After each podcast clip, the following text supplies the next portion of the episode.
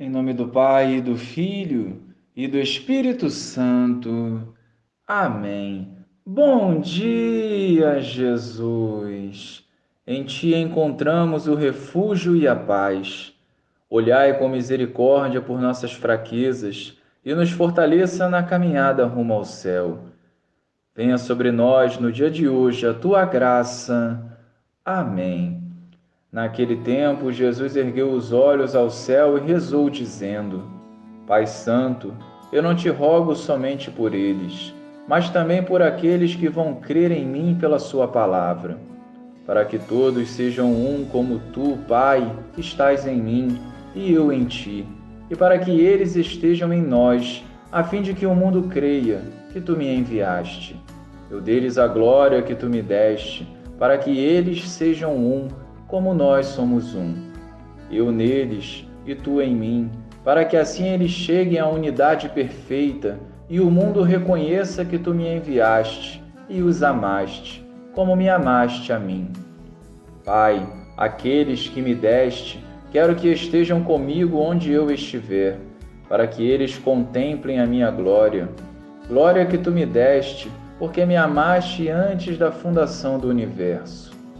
Pai justo, o mundo não te conheceu, mas eu te conheci, e estes também conheceram que tu me enviaste.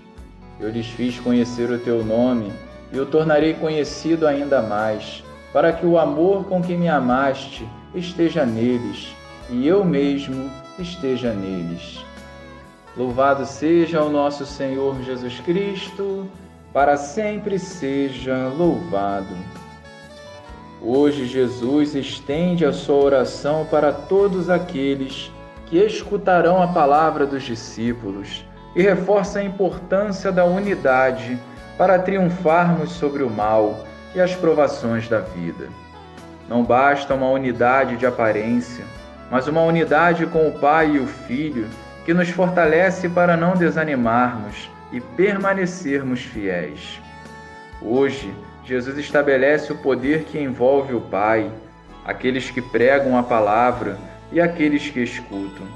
Essa comunhão abala o inferno e devemos cultivá-la através de uma vida de oração constante e atitudes conforme a vontade de Deus. Uma família unida, por exemplo, é solo fértil para as bênçãos do Senhor, assim como as pastorais necessitam dessa unidade para que o seu serviço seja fecundo na igreja.